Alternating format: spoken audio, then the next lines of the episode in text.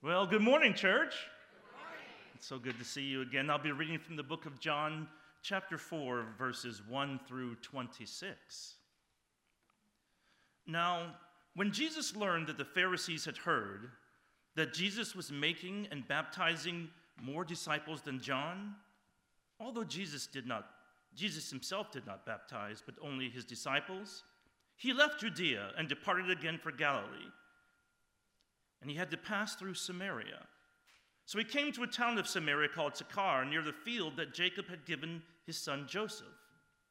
Jacob's well was there. So Jesus, wearied as he was from his journey, was sitting beside the well. It was about the sixth hour. A woman from Samaria came to draw water. Jesus said to her, Give me a drink. For his disciples had gone away into the city to buy food. The Samaritan woman said to him, How is it that you, a Jew, ask for a drink from me, a woman of Samaria? For the Jews have no dealings with Samaritans.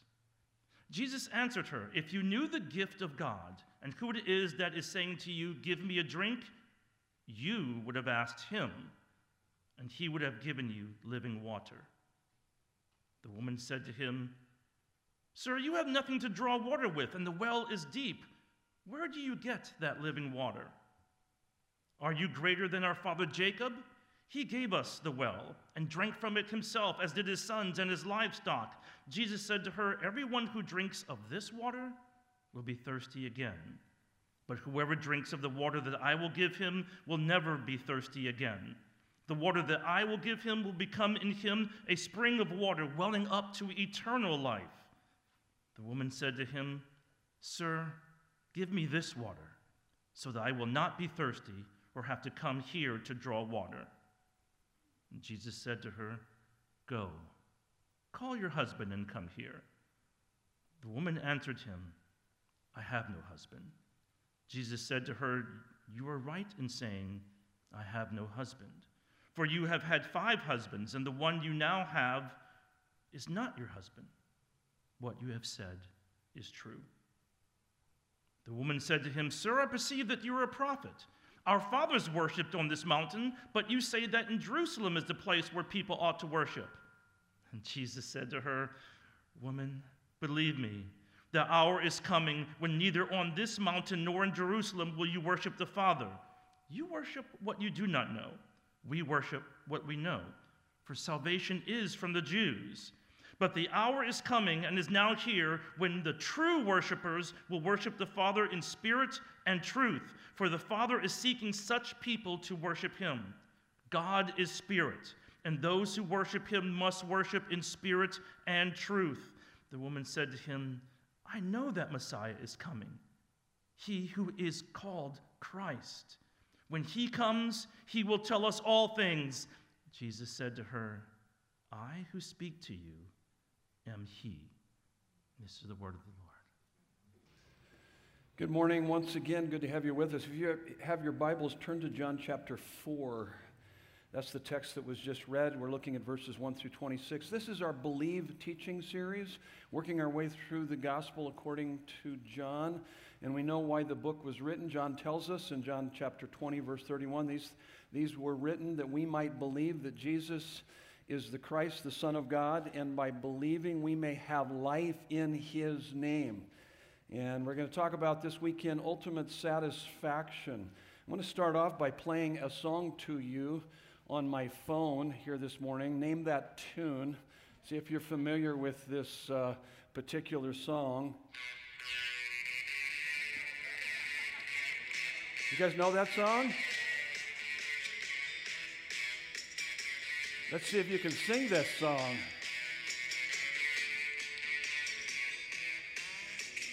Get no satisfaction. Yeah.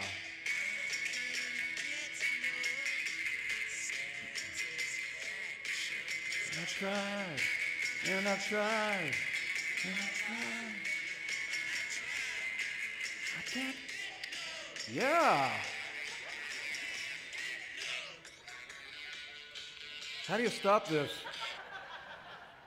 Well, that's pretty much all I have for you today. Let's stand for closing prayer. Oh no, we got a, we got a text here that we're going to study. So, uh, why would I play that song? Not because I necessarily like it, it's, it's kind of an interesting tune. Who played that song anyway? Rolling Stones. In fact, I found it interesting that some of you were actually singing better for that song than you did the previous songs that we were singing. And that troubles me a little bit here. But uh, yeah, it's, it's, he's talking about something that's common with everybody on this planet Earth, this inconsolable human longing. Grab your sermon notes out, you'll see part of the intro of this study. The inconsolable human longing is very strong evidence that we were made to find ultimate satisfaction in the glory of God. Everybody on this planet Earth has an inconsolable human longing that nothing on the planet can satisfy. It's only the creator of all things that can satisfy that deep longing. And so, something we talked about a few weeks ago when I seek ultimate satisfaction in created things or temporal things and don't find it, I will do one of three things. The first thing is that I'll try harder. I'll go from relationship to relationship to relationship or job to job to job or bigger homes or nicer cars or whatever it is. I just I'm on this pursuit and I'll just keep trying harder. Or I'll become bitter. I'll just throw in the towel and say, yep, that's just the way it is. I tried, I thought this marriage or this relationship or this thing or, or this new job would, would be all satisfying, and I'm, now I'm really upset because it isn't. And I see a lot of people that are very bitter. And I see a lot of people still chasing after this, this thing to try to fill this inconsolable human longing that only can be filled by God. So we do one of three things. We either try harder, become bitter, or we realize that I was made for another world, that only Christ can satisfy us. In fact, every created or temporal beauty is a gift from God and meant to lead our affections to Him. So when you go out for lunch today, go to your favorite restaurant if you're going to do that, or eat your favorite dessert this afternoon, or or you sit outside and you watch the sunset and it's absolutely beautiful. We have beautiful sunsets here. Our tendency is to let our praise, our adoration, our thanksgiving to terminate on the created thing as opposed to allowing it to roll on up to the creator. It tells us in James chapter 1 verses 16 through 17, don't be deceived, every good and perfect gift comes from God. And so we kind of tend to miss the, the experience by just focusing on the gift and not letting it roll on up to the gift giver. So we try to find our ultimate satisfaction in created things as opposed to the creator. Listen to what C.S. Lewis says. This is on your notes. Human history is the long, terrible story of man trying to find something other than God which will make him happy. Now, everybody look up here. You got to get this because this is at the root of all of your problems, all of my problems, all of the problems on this planet Earth. It's all rooted right here, what he's saying. Everything that we have, all the sin and suffering, is symptomatic of the fact that we try to find satisfaction in anything and everything other than God, the one who created us. So everything you see on this planet is symptomatic of that, that problem. And this story is absolutely a beautiful story that helps us to understand that. In fact, let's begin through working through the notes in the story. We'll keep your Bibles open. We'll work through the text. Ultimate satisfaction is available to all. That's your first fill in the blank. The reason why I call that ultimate satisfaction is because certainly you can find a certain level of satisfaction in created things, but not ultimate satisfaction. So ultimate satisfaction is available to all. Look at starting with verse 1 of our text, chapter 4 of John. Now, when Jesus learned that the Pharisees had heard that Jesus was making, baptizing more disciples than John, and anytime John puts uh, words in parentheses, he's kind of giving commentary. This was written, written many years later, so he's kind of giving a lot of good commentary to this. He says, Although Jesus himself did not baptize, but only his disciples, he left Judea and departed again for Galilee and he had to pass through Samaria. Now, he didn't have to pass through Samaria. Most uh, Jews didn't pass through Samaria, they went around Samaria, but he had to pass through Samaria for a divine appointment with this woman at the well. This was designed by, by his Father in heaven, by the work of the Holy Spirit in Jesus' life. And so it says, and he had to pass through Samaria. Samaria was a region between Judea and Galilee where Jews of mixed blood lived. The Jews hated the Samaritans because they were no longer pure Jews and, they were no longer pure Jews because of intermarriage with foreigners. And so the hatred continued down through the years. And so to walk through Samaria, it would take you three days. So keep in mind, Jesus is going from Judea to Galilee, and he's going to go through Samaria, and so that would take him three days. It's a three day journey. To walk around Samaria, which most Jews did, it would take you six days. So you know you have to hate somebody when you walk for three days in the desert to avoid them. That's exactly what's going on. That's not going on with Jesus, but what was going on in that culture that the Jews would walk around Samaria. They would add three days to their journey just to, to avoid these people. They despised them. And so, verse 5 so he came to a town in Samaria called Sychar, near the field that Jacob had given to his son Joseph. Joseph's well was there. So, Jesus, wearied as he was from his journey, was sitting beside the well, and it was about the sixth hour. So, Jesus has been walking for days, is hungry and thirsty. It was noontime, the hottest part of the day. Jesus' weariness shows us his true humanity. Verse 7 And a woman from Samaria came to draw water. Jesus said to her, Give me a drink. Here's parentheses again. For his disciples had gone away into the city to buy food. The Samaritan woman said to him, How is it that you, a Jew, ask for a drink from me, a, a woman of Samaria? I mean, she's shocked. And uh, he, he says here in parentheses, For Jews had no dealings with Samaritans. Now, in verse 27, you'll see that when the disciples come back from town with food, they're also shocked. They can't believe that Jesus is interacting with this woman of Samaria at this well. They're going to be blown away. Now, two unusual facts about the woman's actions here. Number one is that she, she could have gone to a closer well. Scholars have identified wells that were much closer than this well. And then Another interesting fact is that women generally drew water early or later in the day when the temperature was cooler. In fact, it was kind of a social gathering with the women. They would socialize during that time. She came at noon almost to avoid all of the socializing. So, this would be likened to the women coming early in the day or later in the day at the cooler time of the day. It would be kind of like today, it would. Uh, be like a group of girlfriends meeting at a local coffee shop to socialize.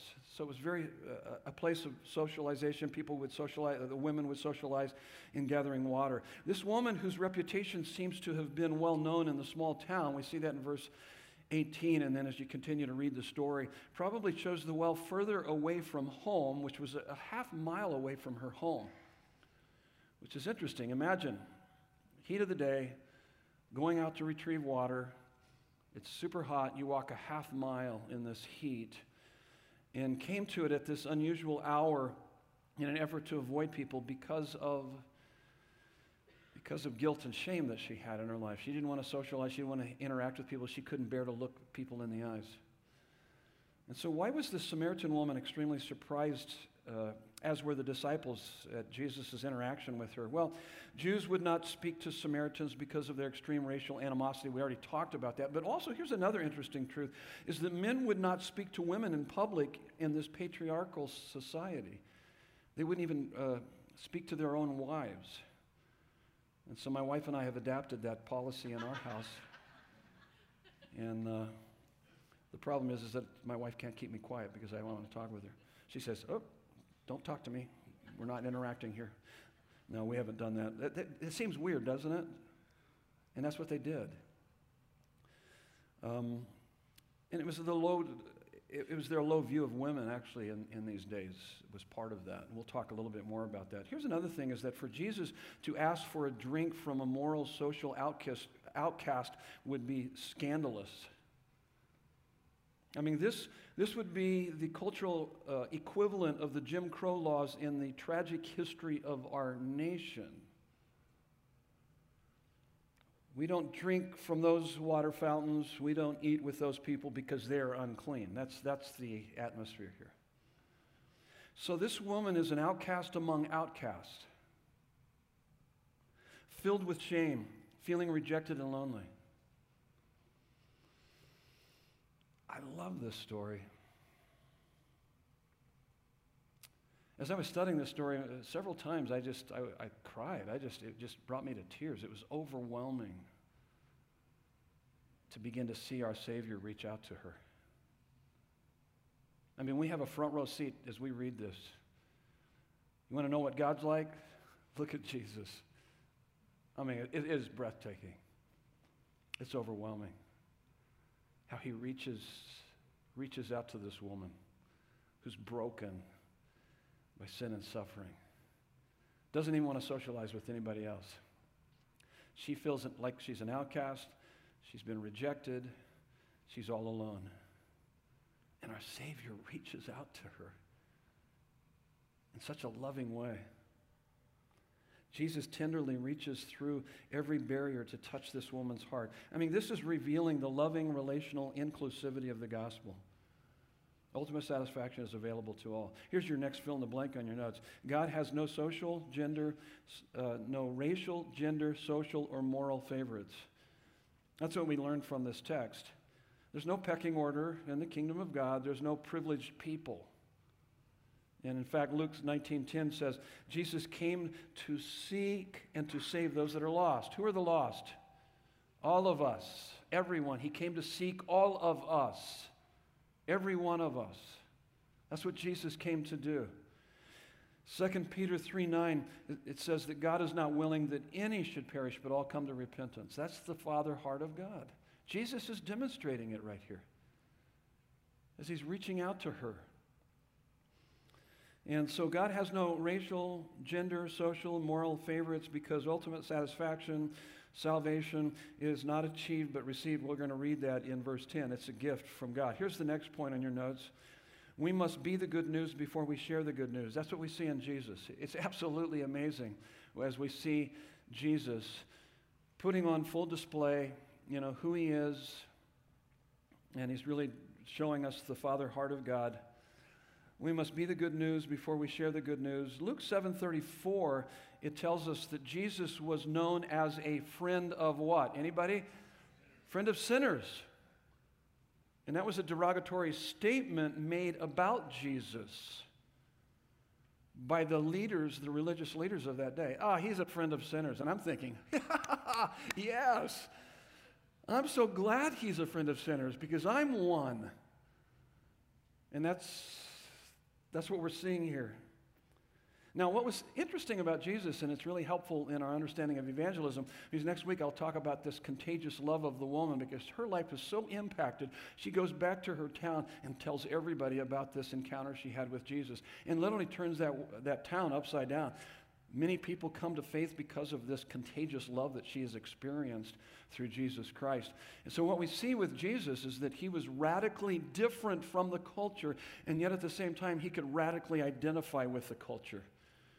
He could do both at the same time as a friend of sinners. You see, if you're radically, if you're radically different from the culture, and yet unable to radically identify with the culture, you have a message, but you don't have an audience.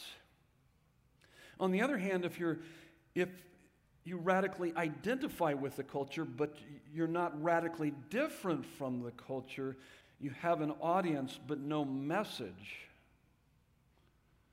So, so you have to have the combination of both, where you have both an audience, but you also have a message.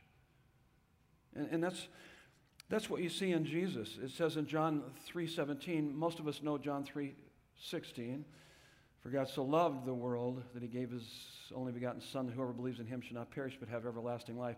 And it goes on, 17 says, But God did not send his Son into the world to condemn the world, but that through him the world might be saved. Do you hear what he's saying there? Jesus didn't come to this earth with pointed fingers of accusation. He came with open arms. He didn't come to condemn the world, he came to invite us to have a life that most people only dream about, to know Him, to experience the Father. I mean, it's out of this world. It's absolutely amazing what we have in Him. And so, ultimate satisfaction is available to all. God has no racial, gender, social, or moral favorites.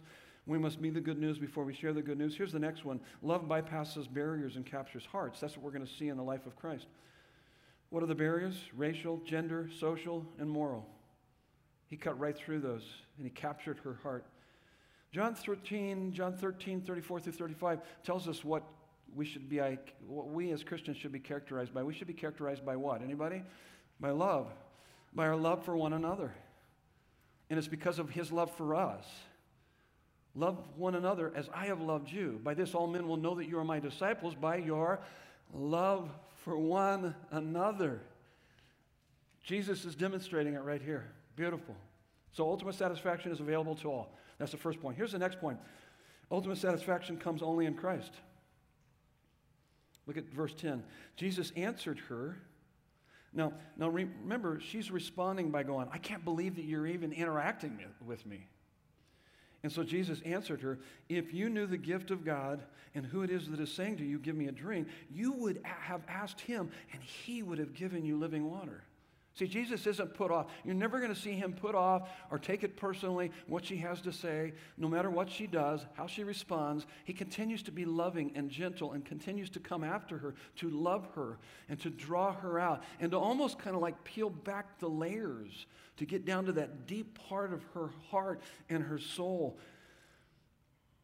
If you only knew the gift, I love that. I, have thought about that. He says, he's just saying, well, I can't believe you're talking to me. Man, if you had any idea, if you only had, if you had any idea of the gift that I could give you, you would ask me and you could have living water. Notice how she, she responds. The woman said to him, Sir, you have nothing to draw water with, and the well is deep. Where do you get that living water? And it almost comes off like she, this next part almost, she comes off a little like she's a little bit snarky like, he's, like she's going to give Jesus a lesson in history. Listen to what she says Are you greater than our father Jacob? He gave us the well and drank from it himself, as did his sons and his livestock. A little history lesson, Jesus. Did you know that? of course he did. He's the creator. Verse 13. Notice how Jesus responds. Jesus said to her, Everyone who drinks of this water will be thirsty again. That's a really profound statement. But whoever drinks of the water that I will give him will never be thirsty. The water that I will give him will become in him a spring of water welling up to eternal life. Okay.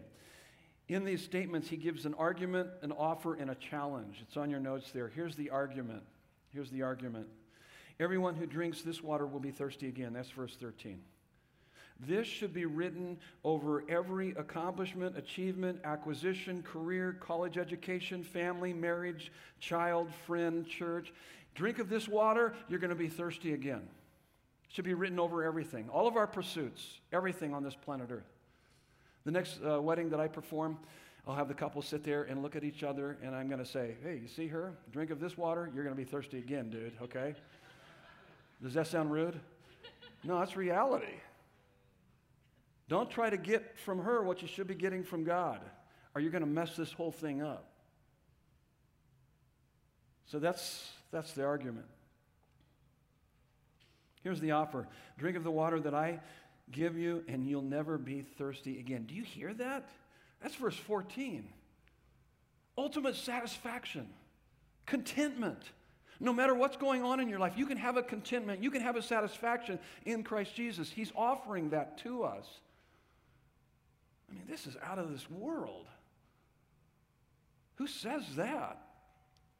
Your Creator, your Maker, the one that loves you more than anybody loves you and knows you. Now, what does this mean, drink of this living water? John 7, as we continue to work our way through the Gospel of John, when we hit John chapter 7, verses 37 through 39, we know that he's talking about the work of the Holy Spirit because he talks about how this rivers of living water flowing from within you, and he says, oh, by the way, he's talking about the work of the Holy Spirit. So he gives us some commentary there. We'll talk about that in just a moment. But this metaphor of water, I, I, love this. This is a beautiful picture in this arid, dry, desert region. And Jesus is saying, What water is to you physically, I am to you spiritually. Without water, you will die. Without me, you will die, is what he's saying. And we know, living in the desert, how important water is, don't we? Okay.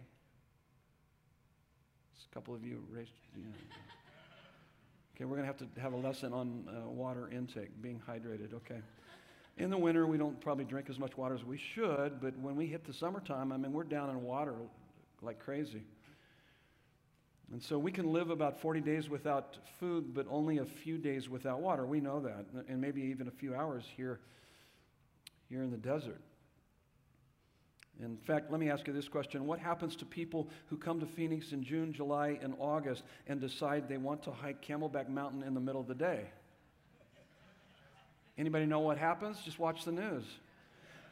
They get a very expensive helicopter ride to the local hospital ER and they might die. And I've seen people die. That's, that's, insane. It's just absolutely crazy. I heard someone say that June, July, and August are the beast, the false prophet, and the Antichrist of the book of Revelation. and you know what's interesting is that you know a lot of people that aren't familiar with this, they come this time of the year and they go, "Oh, this is gorgeous! You guys have a beautiful place." Come back June, July, and August, okay, and tell us that. And, and if you've been, you, I was raised here, so I've been here my whole life, and it still beats me down. When I hit September, I'm thinking, when is this going to end? It just wears you out. You're just drinking all kinds of water. You can't drink enough water. Here's another uh, question What do you do when you see someone jogging in the middle of the day in June, July, and August? You pray and you call 911 because they're suicidal. Um, seriously, that's, that's insane. From time to time, I'll see people like that. It won't be me either, okay? I'm not, not going to go out there at that time. So, so water, water is cleansing, refreshing, invigorating. When I look at the characteristics of water, and he's using this as a metaphor, water is cleansing, it's refreshing, it's invigorating, it's life-giving. When you head up north and it's still, you see the desert, you see the cactus, and then you'll see a little place where there's like really lush trees. You have to know that must be water over there. And so it's life giving. Water is satisfying, absolutely a necessity for survival, especially in the desert. So, what does this mean, drinking this living water? I think he's talking about the work of the Holy Spirit. So, let's make it practical here just for a moment. I was meditating on Romans 8 15 through 16 this last week. This is how it goes. It says, For you have not received a spirit of slavery to fall back into fear, but you have received a spirit, you have received a spirit of adoption as sons by which we cry out, Abba, Father. His spirit bearing witness with our spirit that we are children of God. Now, you hear what he's saying? So here's the work of the Holy Spirit. This is what it means to drink from the, the living water, is that you know beyond any shadow of a doubt that you are a child of God. And he makes that real to you. The Holy Spirit makes the truth of who you are real to your heart, and it brings such stability and stamina and strength to be able to face anything in your life and you begin to enjoy the wealth of the presence of God, the comfort of His love, the strength of His power, and the significance of being called a child of God. There's nothing quite like that. And I'm telling you, I'm telling you this that, w- that when it's more than just a concept in your head, but it becomes a reality in your heart, that's the work of the Holy Spirit. You're able to face really hard times, difficult times, crazy times like what we've been facing. By the way, I'm convinced it's going to get crazier. And it's only through the work and the power of the Holy Spirit are you going to be able to get through those times. And you have to have the assurance, the assurance that you are a child of God. If you have that assurance, I'm telling you, bring it on, man. Bring on the hard times because it doesn't matter. My daddy in heaven loves me, adores me. He's going to take care of me. He's always looking after me, and he, he's, he has my best interest at heart. Always, always. When you have that assurance, oh my goodness, that's drinking from the living water. Nothing more practical. So you could, I'm sure you could apply other verses to that. And so you got the argument. Everyone who drinks of this water will be thirsty again. Offer, drink of the water that I give you, and you'll never be thirsty again. Here's the challenge it is a gift from God that we must ask Christ for. That's in verse 10. If you knew the gift of God, now this is what separates Christianity from every other major religion. Every other major religion, cult in our world today, it's not a gift. You have to earn it, you have to achieve it. You have to accomplish it. Christianity, it's a gift. It's a gift of God. If you knew the gift of God and who it is that's saying is asking you for a drink, you would ask him for this drink of living water. So this living water, ultimate satisfaction, salvation is not a wage we earn, but a gift we receive. So what disqualifies you from receiving a wage? Not doing the work. What disqualifies you from receiving a gift? Only pride. I don't need your charity. You don't see her do this. Although she is pushing back a bit, Jesus is having to peel back the layers in her life. But she, she doesn't say, I don't need your charity. Get out of here. That'll keep you from receiving the gift. It's called pride. Romans 10 13 says, Whoever calls upon the name of the Lord shall be saved. That's all you need to do is call upon the name of the Lord.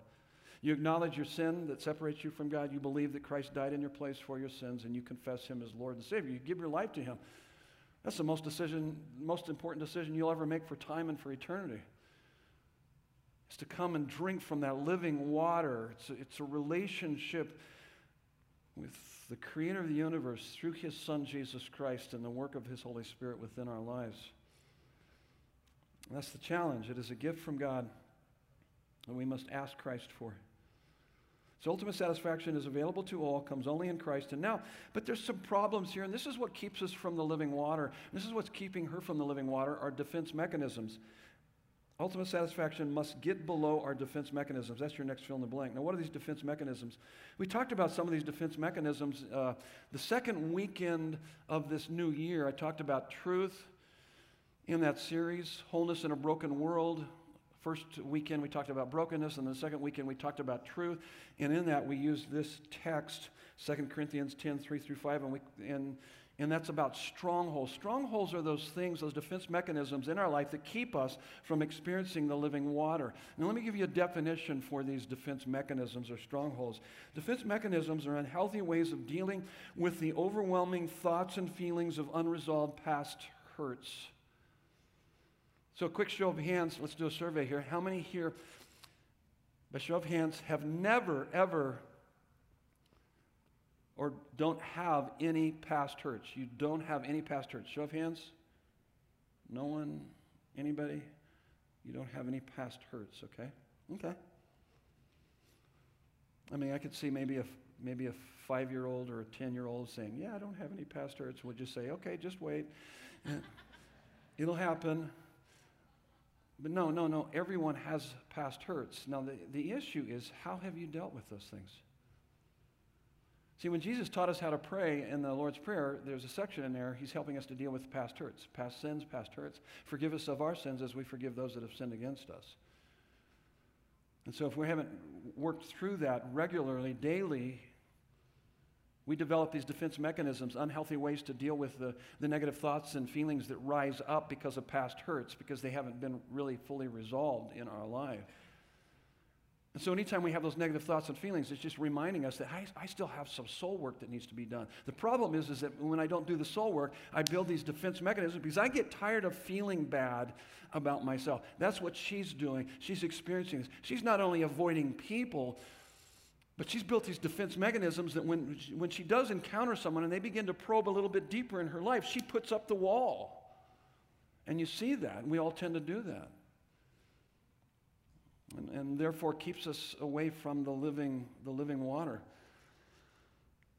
So when, when you have those triggers go off in your life, when someone mentions someone's name, or you see someone in the marketplace, you know, you're at Costco and you, go, you start avoiding them, you know, and you, you keep the mask up and you wear sunglasses because that's, that's a perfect way to kind of avoid people, to hide. They don't even know.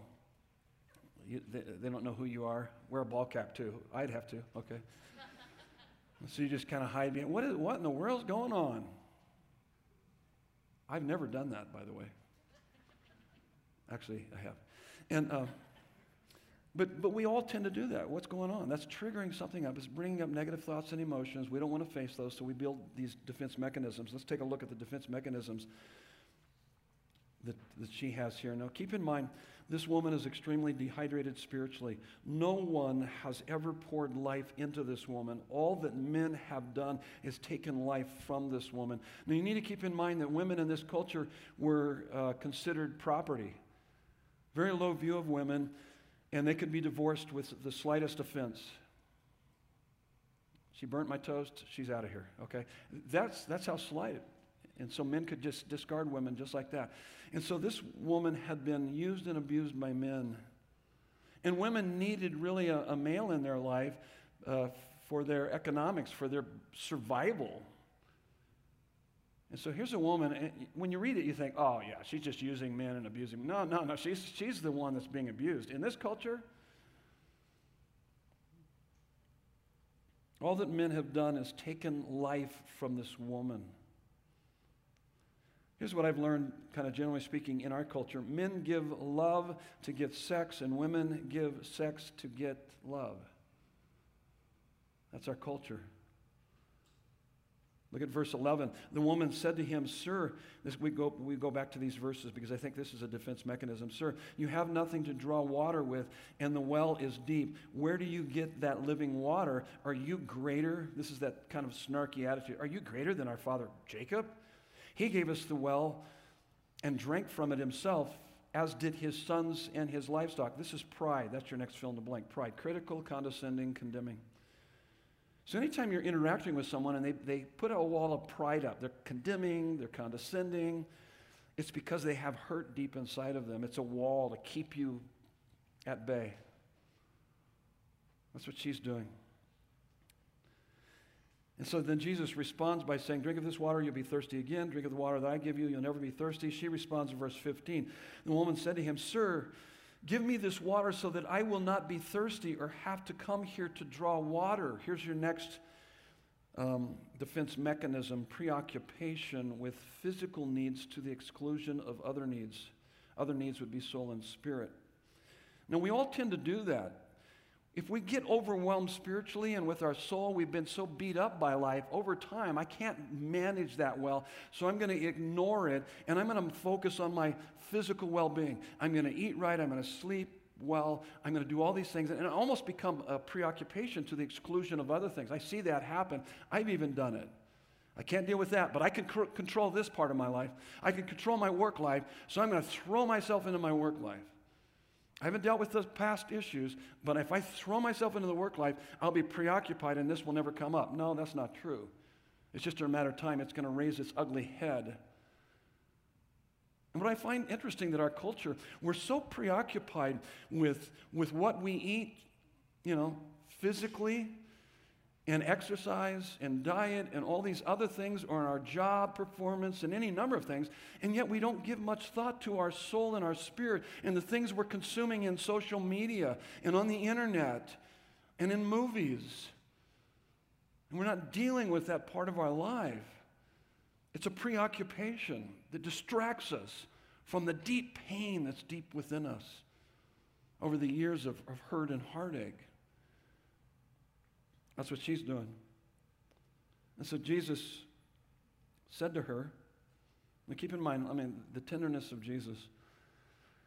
Go call your husband and, and come here. I love this. Jesus knew that she, she didn't have a husband.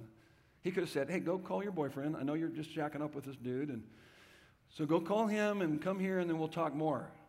But he doesn't. He goes, goes right to go call your husband and come here. And it seems like Jesus is trying to change the subject, but he isn't. He's trying to show her that this living water is what she has been trying to find in men. He's peeling back the layers, helping her to see deeper into her soul. She's afraid to look inside. She can't manage it, she can't deal with it, and yet he's trying to help her to see her struggle and the solution to that struggle. And the woman answered, I have no husband. It's almost like, I had no husband. Get away from me. That's enough. Let's move on, Jesus. What's that? That's a defense mechanism of pretense. She told the truth, but not the whole truth. that's true. She has no husband. So sometimes we'll just give really quick answers to somebody, just put them at bay, push them back. This is what we need to keep in mind there is no healing in hiding.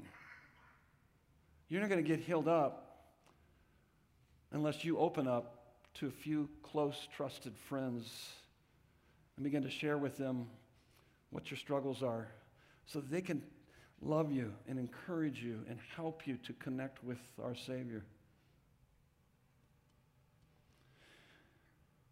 And Jesus said to her, so she said, I have no husband. Listen to this.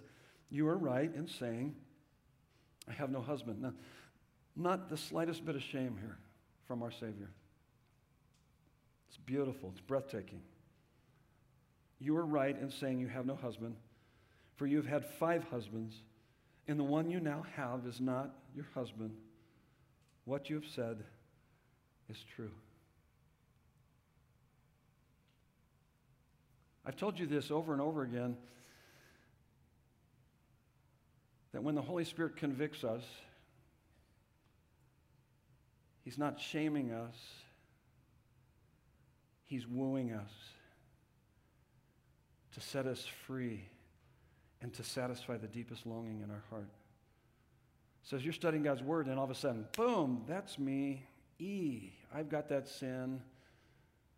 It doesn't come in the form of condemnation, it's coming in the form of conviction to draw your heart in closer to Christ, who is the solution to all of our problems, to all of our issues. He loves us, He's drawing us in. He wants to set us free, He wants to set you free. It's beautiful.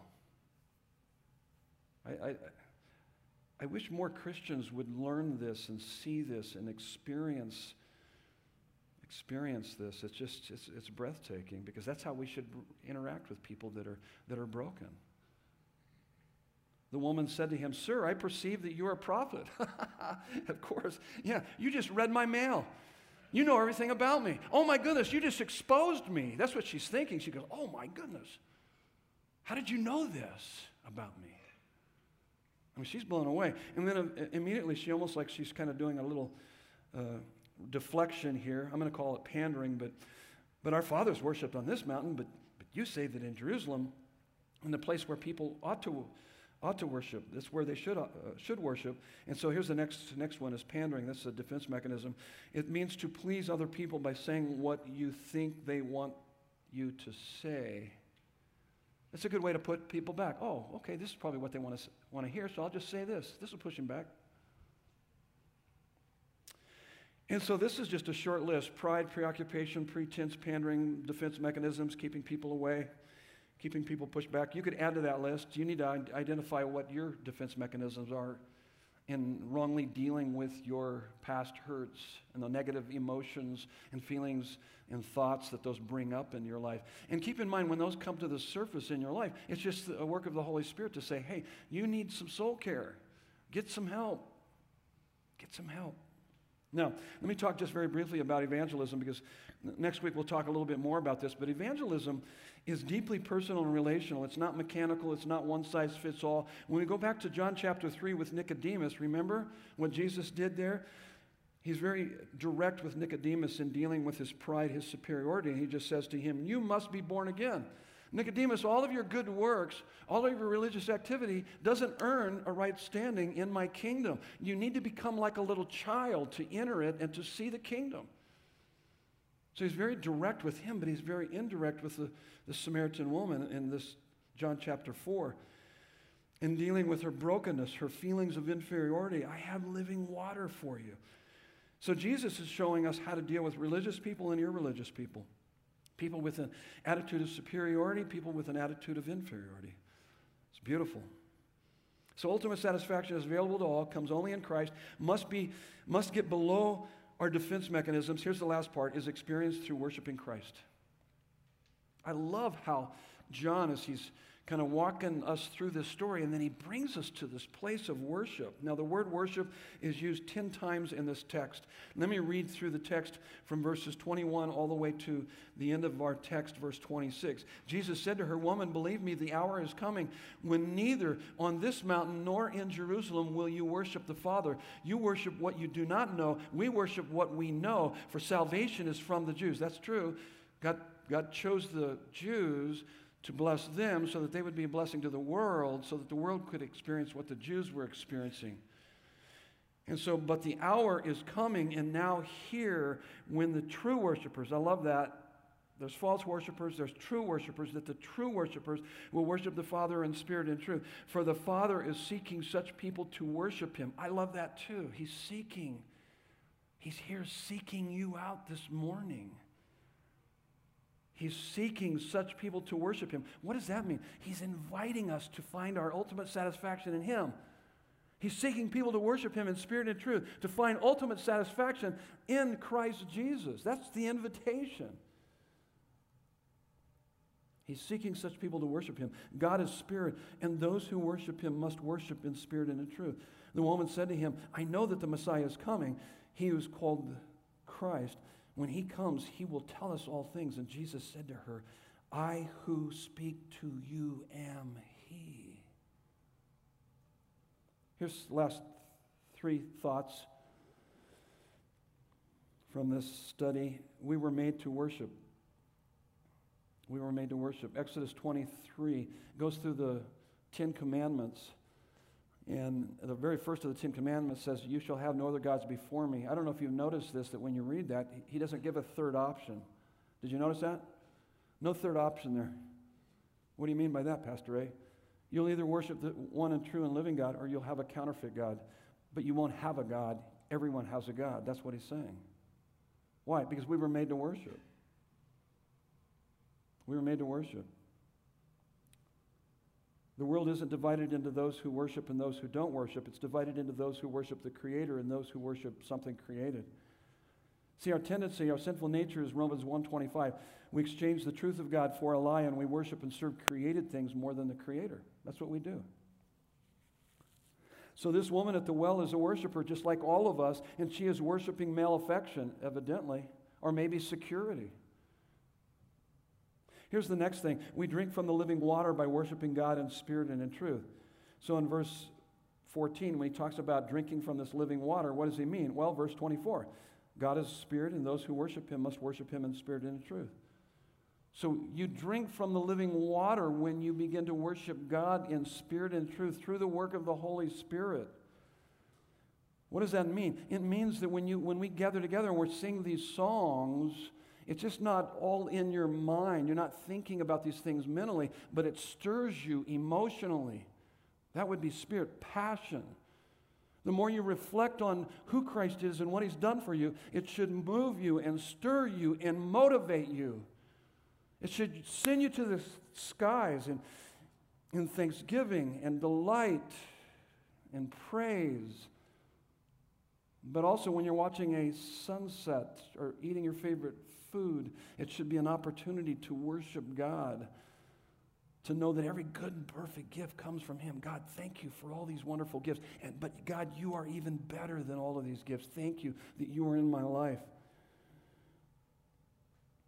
Jesus said this in Matthew 15, 8 through 9. They worship me with their lips, but their hearts are far from me. So, what is he saying? We can go just through the motions throughout the day. Oh, yeah, I love God. Yeah, yeah, yeah.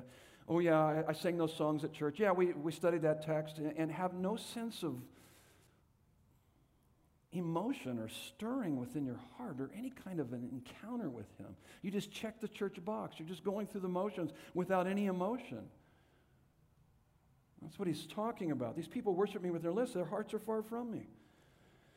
You see, who Christ is and what he has done, that's the truth, must become more beautiful to your imagination and more attractive to your heart than anything else. That's spirit. And here's how I know it works it's worship rises or falls with our concept of God. If your worship is flat, you have a very low concept of God. But if you begin to look at what the scripture says about who God is, oh my goodness, your worship will soar. And what does that mean? Here's the last point worship is treasuring, assessing the value, and reflecting on the beauty and glory of Christ until my heart rests in Him and releases its grip on anything I think I can't live without. I do this every day. I have to do it every week. I, I would not survive the day or the week or the month or the year if I didn't do that. I'm telling you, sometimes my heart is so restless, so filled with anxiety and, and, and I need to work through that. And when I begin to, to treasure and assess the value and reflect on the beauty and the glory of who Christ is, oh my goodness, my heart rests. His love chases away the fears. And then I'm able to release the grip on anything I can't live without. You see, she worshiped her way into trouble. She was worshiping men or the security that men brought or any number of things. But the only way that she's going to get out of that is that she must worship her way out. And so do we. I wrote a list of, um, of how we are a lot like this woman at the well. All of us are. All of us are the woman at the well in one way or another. And so I kind of went through just a list. This is a short list. There's eight items on here. But if you find yourself in a cycle of bad relationships, such as the woman at the well, you are worshiping the God of male or female affection. If you find yourself codependent, need to be needed, you are worshiping the God of human approval or people pleasing. If you find yourself a workaholic, you're worshiping the God of money, status, or achievement. If you find yourself uh, with an eating disorder or, or hooked on pornography, you are worshiping the God of beauty and image. If you find yourself emotionally dependent, jealous, and controlling in a marriage relationship, you are worshiping the God of the perfect marriage relationship, trying to find that deep soul satisfaction in that marriage relationship as opposed to, to Christ. If you find yourself paranoid over the direction or decisions of your children, you are worshiping the God of your children's happiness and being or being seen as that perfect parent. When you find yourself unforgiving, critical, judgmental, and joyless as a Christian, you are worshiping the God of religion, legalism, and Phariseeism. If you find yourself seeing opponents to your politics, not just mistaken, but evil, you are worshiping the God of politics to save the day. That's a short list. Listen to what C.S. Lewis says here at the very end of your notes. We are half hearted creatures, fooling with drink and sex and ambition when infinite joy is offered us. We are far, we are far too easily pleased. I'm telling you, ultimate satisfaction is found in the Lord Jesus Christ. No one and nothing can satisfy you like Him. it's absolutely beautiful, absolutely amazing. Next weekend, we'll talk about this contagious love of the woman, John chapter 4, verses 27 through 42. I'd encourage you to read ahead. If you're new here at Desert Breeze, uh, my wife and I will be up in the front at the end of the service along with other uh, available elders. And uh, we would love to meet you. If you need prayer for any particular reason, we would love to pray with you. Would you bow your heads with me? Let's pray. So, Father God, we are so very thankful and forever indebted to you that by grace, through faith in your Son, we can drink from the well of living water, a water that is spiritually cleansing and refreshing and invigorating and life giving and satisfying and absolutely necessary in this very dry desert of life. We confess our sinful nature of, of the suicidal exchange of the fountain of living water, Christ, for temporal wells that can never ultimately satisfy.